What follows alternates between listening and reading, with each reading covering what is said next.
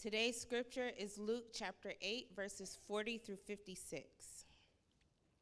Now, when Jesus returned, the crowd welcomed him, for they were all waiting for him. And there came a man named Jairus who was a ruler of the synagogue.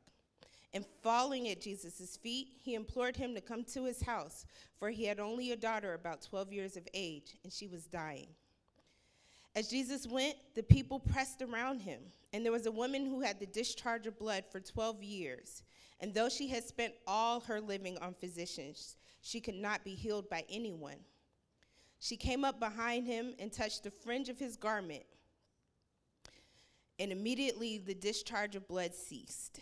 And Jesus said, Who was it that touched me?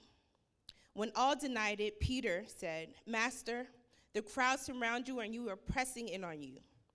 And Jesus said, Someone touched me, for I perceive that power has gone out from me. And when the woman saw that she was not hidden, she came trembling and falling down before him, declared in the presence of all of the people why she had touched him and how she had been immediately healed. And he said to her, Daughter, your faith has made you well. Go in peace.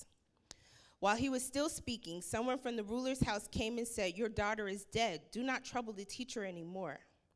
But Jesus, on hearing this, answered him, Do not fear, only believe, and she will be well. And when he came to the house, he allowed no one to enter with him except Peter and John and James, and the father and mother of the child. And all were weeping and mourning for her. But he said, Do not weep, for she is not dead, but sleeping. And they laughed at him, knowing that she was dead. But taking her by the hand, he called, saying, Child, arise. And her spirit returned, and she got up at once. And he directed that something should be given for her to eat. And her parents were amazed, but he charged them to tell no one what happened. May the Lord add a blessing to the reading and the hearing of his word. So, our, our text this morning, uh, as you will probably assume, addresses faith. Uh, although we've, we've read verses 40 through 56, uh, there's going to be a part one and a part two uh, to this passage.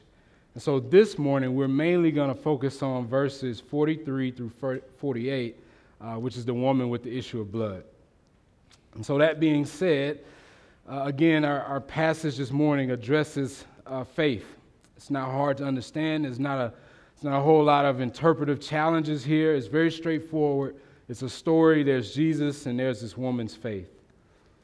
And so while this, this text is, is clear before us, I find that this week I've been really challenged in faith.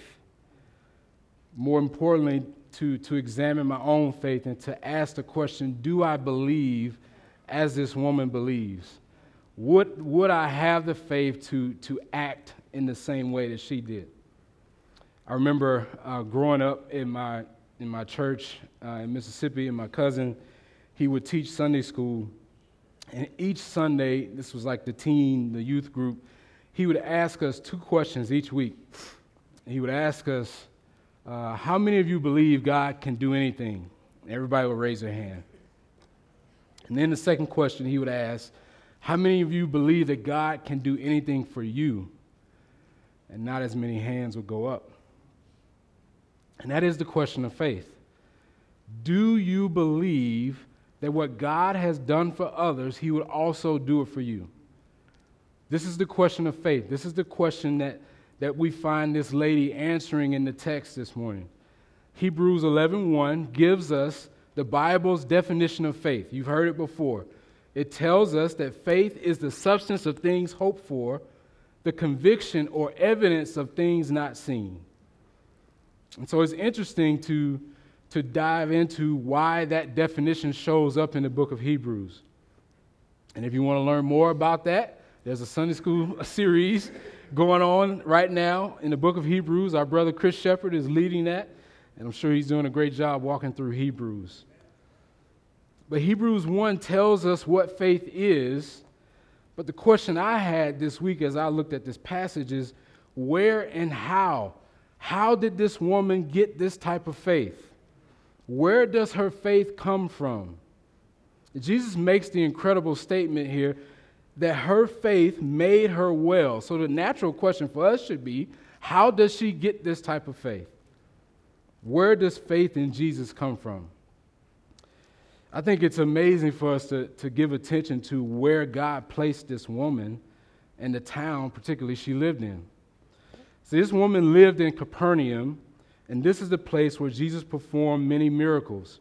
Um, it's, a, it's, a, it's a place you almost could call it the city of miracles. And I'm reminded of something that Paul says in Acts chapter 17, verses uh, 26 and 27. It's one of my favorite passages of Scripture. He says, And he made from one nation one of, of, man, of mankind to live on all the face of the earth, having determined allotted periods and the boundaries of their dwelling place, that they should seek God and perhaps feel their way toward him and find him. Yet he is not, yet he is actually not far from each one of us. Is this not what we see in this woman's faith? That God placed her in Capernaum. Why? That she should seek Jesus, that she should press and feel her way towards him and find him. And you see, we, we've been walking through Jesus' encounters with people in, in the book of Luke. Capernaum was where the friends with the, the paralyzed man, they tore off the roof of the house to get him to Jesus. Jesus healed Peter's mother in law in Capernaum. Jesus cleansed the man with the unclean spirit in, in Capernaum. This woman found herself in a city surrounded by the works of God. So I want you to think about your position in life. God's placed you here, or in and around East Point, Georgia, for what purpose? That you would seek Him, that you would feel your way towards Him and find Him. Can you see God working in your midst? In our church this morning, God is working in our midst. And if you're wondering how, like, what is I don't see it. What is God doing in our midst? I challenge you to get involved in the life of this church. Get involved in the lives of the people in this church. And as you do that, you'll begin to see what God is doing all around you. Basically, what I'm, what I'm trying to say here is that your faith in Jesus can grow by being around God's people and hearing what He's doing in your midst. The question of how we get, we get where, she's in Capernaum, she's in a city full of miracles. The question of how this woman found her faith can be found in the Synoptic Gospels. It's helpful for us that we have three accounts that give us kind of a multifaceted approach to this story. And so you, you read in Mark 5 27, what we find is that she believed the report of the Lord. Ron, Ron Kenoly has a song that asks the question Whose report will you believe? There we go. There we go. There we go. We shall believe in the report of the Lord. She believed the report of the Lord. His report says she was healed. Amen. Amen. When she heard the report of the Lord, what did she hear? I believe she heard what John, what Jesus told the, the disciples to go and tell John. Go and tell John what you've seen and heard. From Luke 7, 22. The blind receive sight, the lame walk, lepers are cleansed, and the deaf hear, the dead are raised up, the poor have good news preached to them. And we don't know what specifically she was, she was given as a report, but whatever she was given, she believed it. And just think for this woman, for 12 years, she's had bad news of, of this issue of blood. Imagine what it must have felt like for her to now hear that there's one in her midst, in her town, that could actually put a stop to this. And so, this is why giving an answer for the hope that you have is important. We have no clue what those are around us are dealing with. It might be that God has placed you in this church in your school, in your job, in your neighborhood, wherever you find yourself, that you might give an answer to the hope that you have in Jesus. So someone might hear that there's a Lord that heals and they might have faith through your testimony. This is consistent with what we find in Scripture. Romans uh, 10 and verse 17 says, So faith comes by hearing, and hearing through the word of Christ.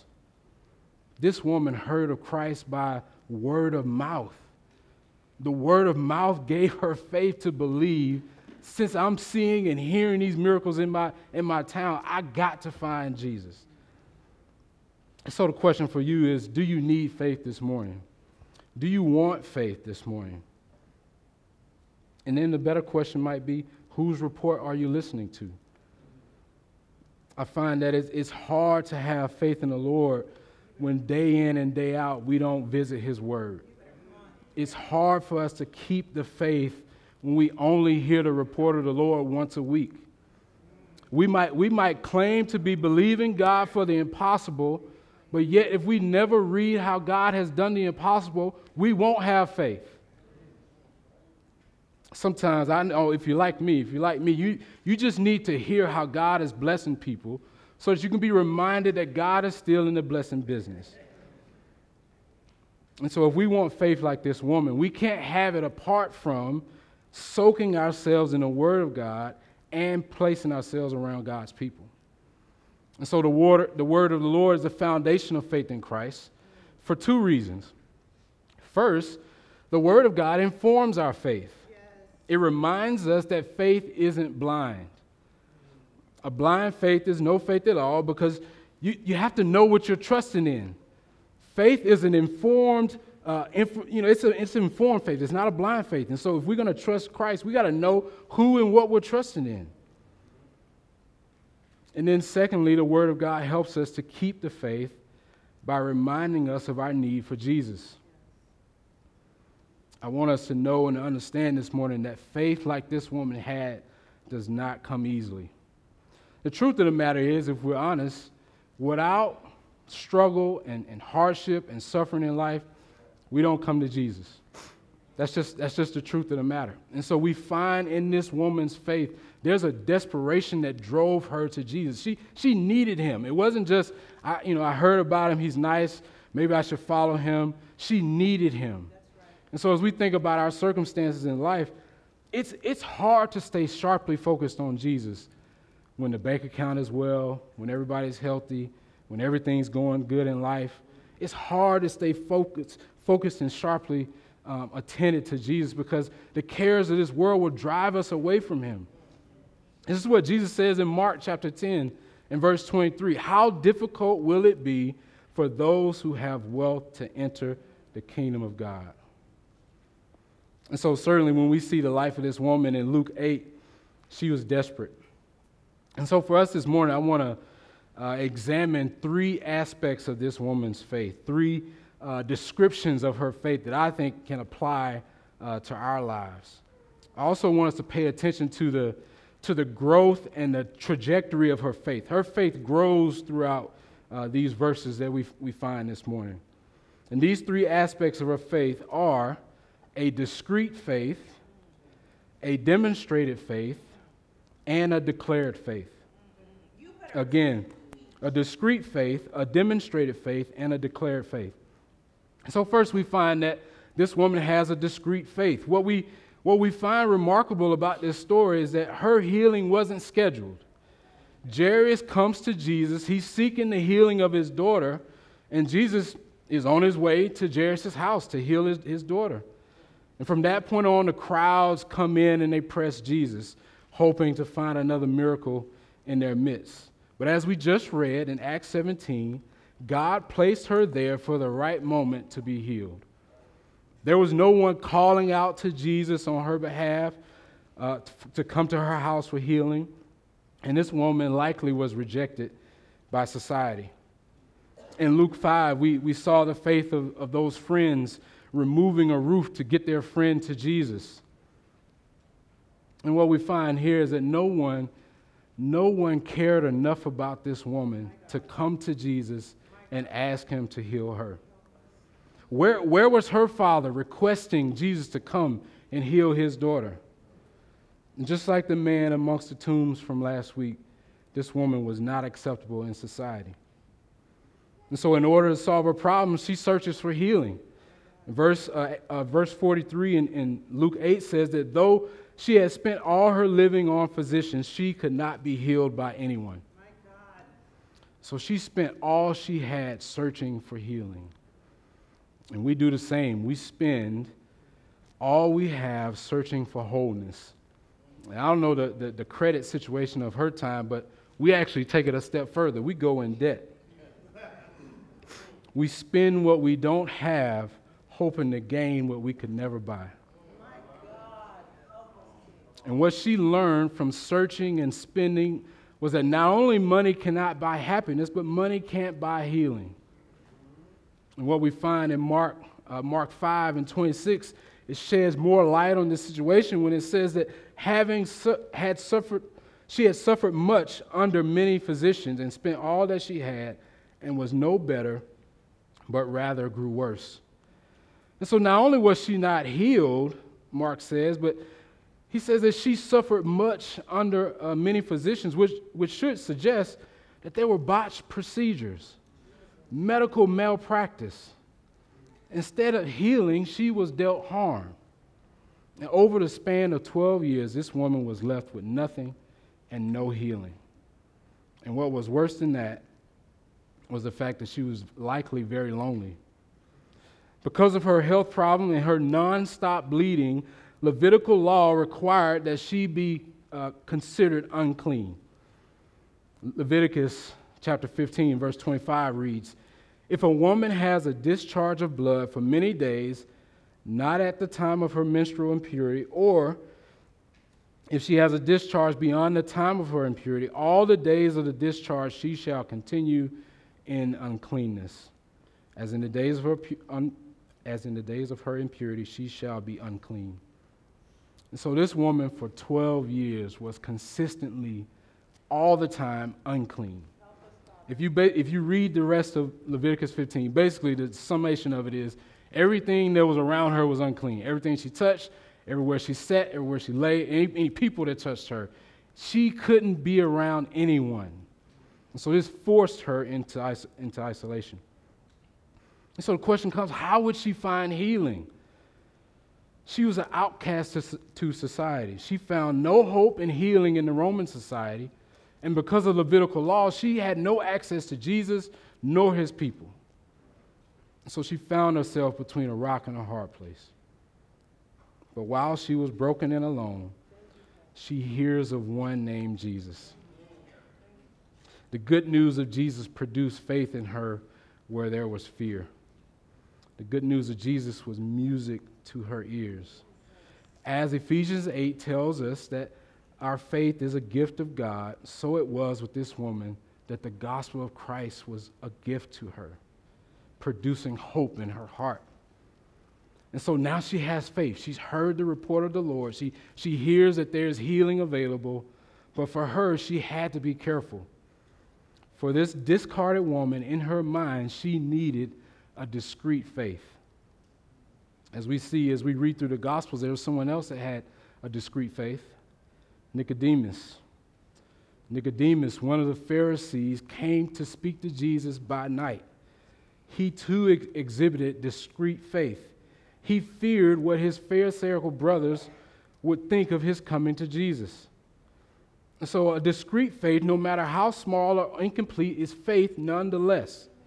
And so, for you this morning, if you feel like you need discreet faith, if you want to have faith in Jesus Christ, but you're embarrassed because of what your friends might say, if you're embarrassed to come to Jesus, and, but you want to believe, have a discreet faith. It's okay. Start where you have to start. A discreet faith is faith nonetheless. And so we see in this woman, she wanted to come to Jesus, but she knew because of Levitical law and because of her issue, she had to do it secretly. And so Matthew 9 and 21 records for us that she gave herself a pep talk. She talked to herself and says, For she said to herself, If I only could touch his garment, I will be made well. She was convinced of the fact that based on the report of Jesus and these miraculous healings, that he had enough power that if she could just touch his clothes, she would be healed. And with everyone around, she knew she had to she had, I mean, just imagine, she probably thought about this for days. It wasn't just, you know, I hear of Jesus, let me, let me find him and, and touch him. Like, how can I actually get to this Jesus, get the healing, but not be seen because they, they think I'm unclean? Like, she's working this out in her mind. How, like, how can I get to him? And by the grace of God, she's like, if I can just touch his clothes, that will be enough for me. And so as we move through this through this passage, we see her discreet faith now grows into a demonstrated faith. The discreet faith that this woman had in order to obtain healing had to manifest itself in demonstration. For James says, faith without works is dead. And so again, in Hebrews 11, 1, the definition of faith is that it is the substance and evidence of or conviction of things not seen or hoped for. Meaning that when you have faith, your actions must match the confidence that you have. And so when you read Hebrews 11, commonly known as, as the Hall of Faith, what you find is that each person acted by faith. This is the challenge for faith of, for us this morning. It is by faith that you act. It is by faith that you live. It is by faith that you obtain the blessing that is yours. And so the greatness of Hebrews 11 is that the writer describes faith and then he gives you example after example after example of how people applied their faith. So for this woman, no matter how great or small her faith would be, it wouldn't be faith at all without demonstration. So she talks herself into rushing into the crowd that is almost about to crush Jesus to touch his garment. Now, I usually wouldn't recommend watching a TV or a show that depicts the Bible because personally, I, I think a lot of them put images in your head that aren't true. So, so I typically wouldn't do this. But I think watching The Chosen and watching the scene, yeah, I see you back there, Titus. Titus, Titus loves The Chosen. so, but watching The Chosen and watching their scene where they depict this woman with the issue of blood, I think they, I think they get it right. One of the things that, that struck me about that scene was that she's watching Jesus and this crowd move in front of her, and she's giving herself a pep talk. She's saying, just a fringe, just a fringe, just a fringe. She's, she's giving her faith a pep talk. Like she's, she's forcing herself, there's my healing. It's right there. I have to find a way to get to my healing. And so again, I, I, you know, I commend that show to you, if not for anything else other than that scene. Um, but to think of this, that for her, for her to get to Jesus was impossible socially, and in that moment, it was impossible physically. How difficult might it have been for, for just a man to break through this crowd and to get to Jesus? And here we have a woman who is sick and bleeding constantly trying to get through this crowd to see Jesus. I love this, what we see in her, because what we see is a demonstrated faith, but it's also a faith that's relentless. Yes. For her, Jesus could have been behind a brick wall, and she would have found her way through that brick wall to get to Jesus. What we find in her faith is that her faith didn't just say, Well, I'll wait till tomorrow. I, will see Jesus. I can't get through the crowds. I, I have to wait till tomorrow. Her faith was a relentless faith. The presence of Jesus, the sight of her healing right in front of her, grew her faith to press through the crowd. I would say that she had a Jacob like faith. We think of Genesis 32 and, and 26, we see the story where Jacob wrestled with the Lord and it says, Let me go, for the day has broken. But Jacob said, I will not let you go unless you bless me. Again, this woman's faith is a vivid depiction of faith described throughout the scriptures. For what we know about faith is that a relentless faith soon becomes a rewarded faith. And this is what we find in Luke 18, verses 1 through 8, the parable of the persistent widow. It reads, And he told them a parable to the effect that they ought always to pray and not lose heart. He said, In a certain city there was a judge who neither feared God nor respected man, and there was a widow in that city who kept coming to him and saying, Give me justice against my adversary.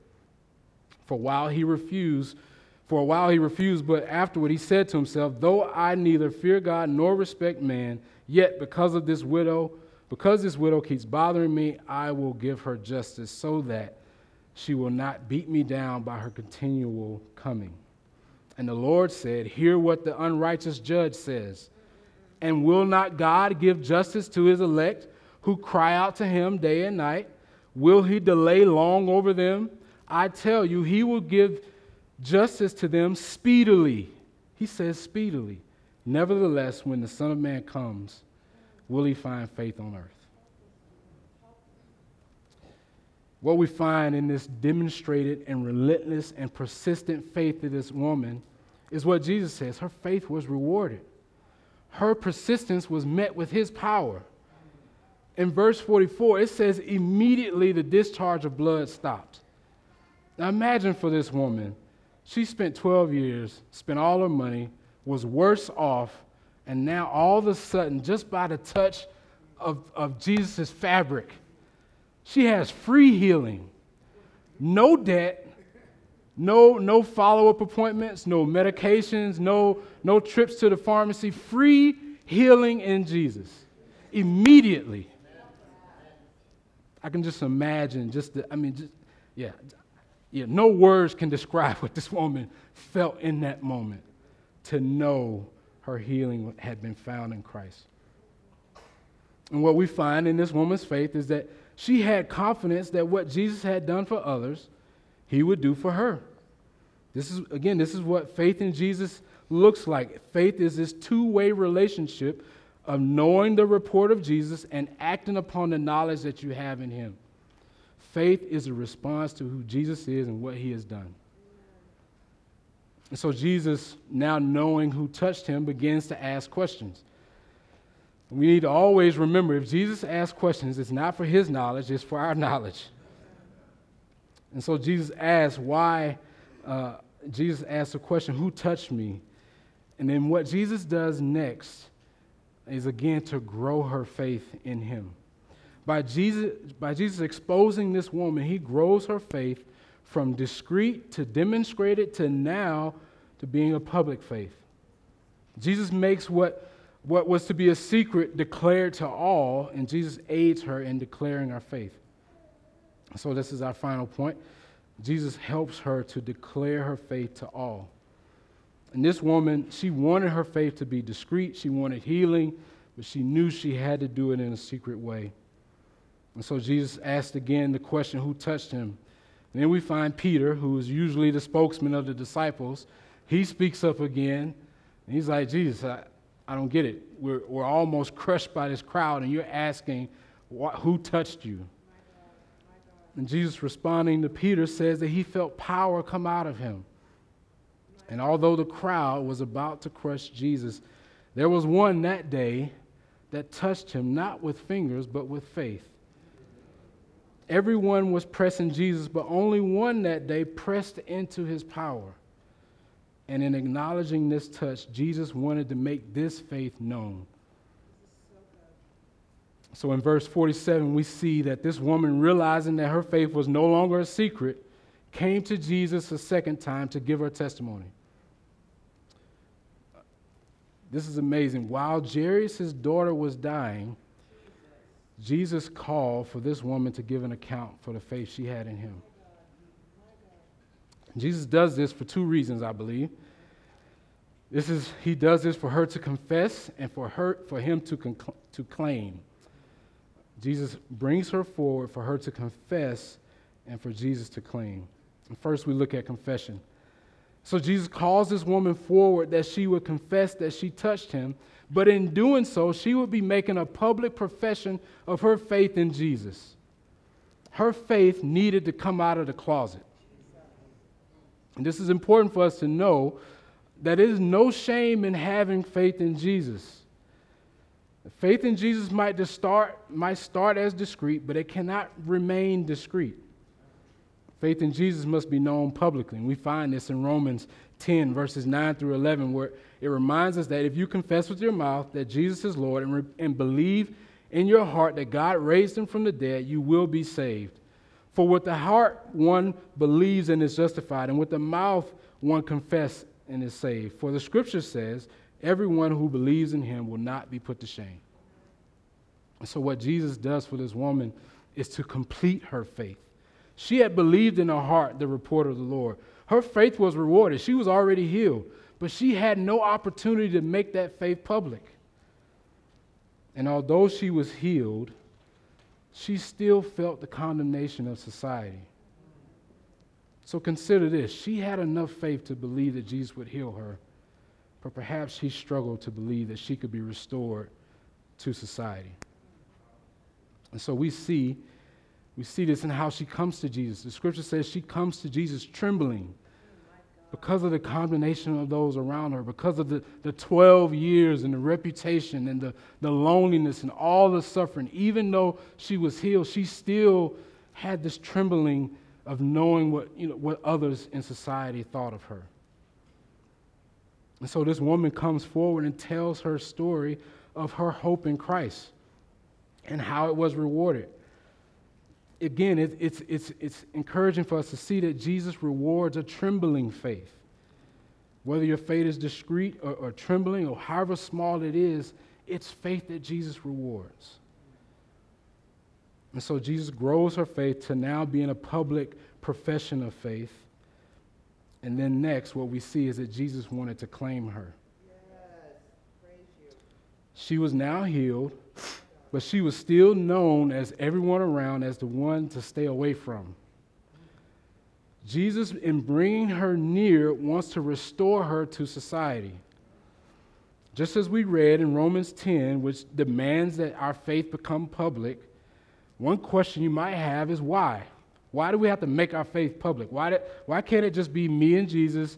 Why can't I just watch the live stream at home, you know, read, read the scriptures, pray, listen to the gospel music, and it's just me and Jesus? Like, why do I have to make my faith, my faith public? Well, I think what we find to the answer to that question is what Jesus says to her.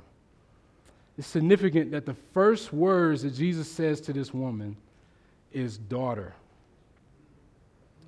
he calls her daughter. For 12 years, this woman hasn't had a family. For 12 years, she was a nobody. And Jesus calls her daughter. Jesus' words here are words of claiming. He's claiming her to the kingdom. What Jesus says to her, and this is, this is amazing. He says to her, My Father will now be your father because of your faith in me. See, the reason, we, the reason we must make our faith public is because there are no orphans in God's family. To be saved is to be a part of God's family. There are no orphans in Jesus. There's no one alone. Regardless of what your reality is, if you are in Christ, you have a family. And that's what we should be experiencing in this church, in this life of believers. We should be, we should be experiencing family. And with one word, daughter, with one word, Jesus restores her and claims her. This woman, she came bleeding and alone, but she left healed. And because of Jesus, she gained a family. And so, Jesus, again, this is consistent with what we find in Scripture. Jesus is showing us who his family truly are. In the same chapter, if you just look up or scroll up if you're on your device, look at Luke 8, verses 20 and 21. What we see there, and he was told, Your mother and your brothers are standing outside, desiring to see you. But he answered them, My mother and my brothers are those who hear the word of the Lord and do it. Jesus setting the, the stage here to say, My family is not those that are through flesh and blood, but are those through faith. If you're wondering what, what this word of the Lord is and how we should obey it, we look at John chapter 6, verses 28 and 29. Then they said to him, What must we do to be doing the works of God? Jesus answered them, This is the work of God, that you believe in him whom he has sent. We look at John chapter 1, verses 11 and 12. He came to his own, and his own people did not receive him. But to all who did receive him, who believed in his name, he gave the right to become the children of God, who were born not of blood, nor of the will of the flesh, nor of the will of man, but of God. so Jesus again restores this woman to society and claims her as part of the kingdom of God. And so you may be hearing this and, and thinking, I have faith. Yet my faith hasn't made me well. I've believed God for healing, and that healing has not come. And when I think of this, I think of a man by the name of uh, Justin Peters. He's a, a quadriplegic, and if you aren't aware of him, he's made a ministry of exposing the error of those of the Word of Faith movement, of those uh, faith healers who essentially put the weight of their healing on those uh, that need the healing, where they proclaim, if only you have enough faith, if you have the faith, you can be healed. And so that, that, that causes some tension for us this morning. Jesus' words to, to this woman was, Woman, your faith has made you well. Now, we're not going to say Jesus' word isn't true, but what does that mean for us where we have faith and that faith hasn't yet been met with healing? Sorry to leave you with a cliffhanger, but that's for next week. so that's what Pastor Phil's going to touch on next week. but this week, this week, what I want us to, to hone in on and what has challenged me this week is to, to take the roof off of my faith, to blow, to blow the walls off my faith, to, to blow the doors down of what I think God could do, and to believe and have faith in Him. Like that's that's why I, I believe God is pressing in on us this morning. To believe that He can do anything. To really believe. And then to act, to demonstrate that faith. And so that's why I, I hope we are encouraged with this morning, is that we would have confidence to believe in the report of the Lord. Yes. Believe, act, and live upon verses like what we find in Romans 5 and 6 through 8 where it says, For while we were still weak, at the right time, think about this, even in the context of this lady, at the right time, God placed her there for her healing. At the right time, Christ died for the ungodly. For one will scarcely die for a righteous person, though perhaps for a good person one would even dare to die. But God shows his love for us in that while we were still sinners, Christ died for us. This is the report of the Lord. Believe it, act upon it, and your faith will be rewarded. Let's pray.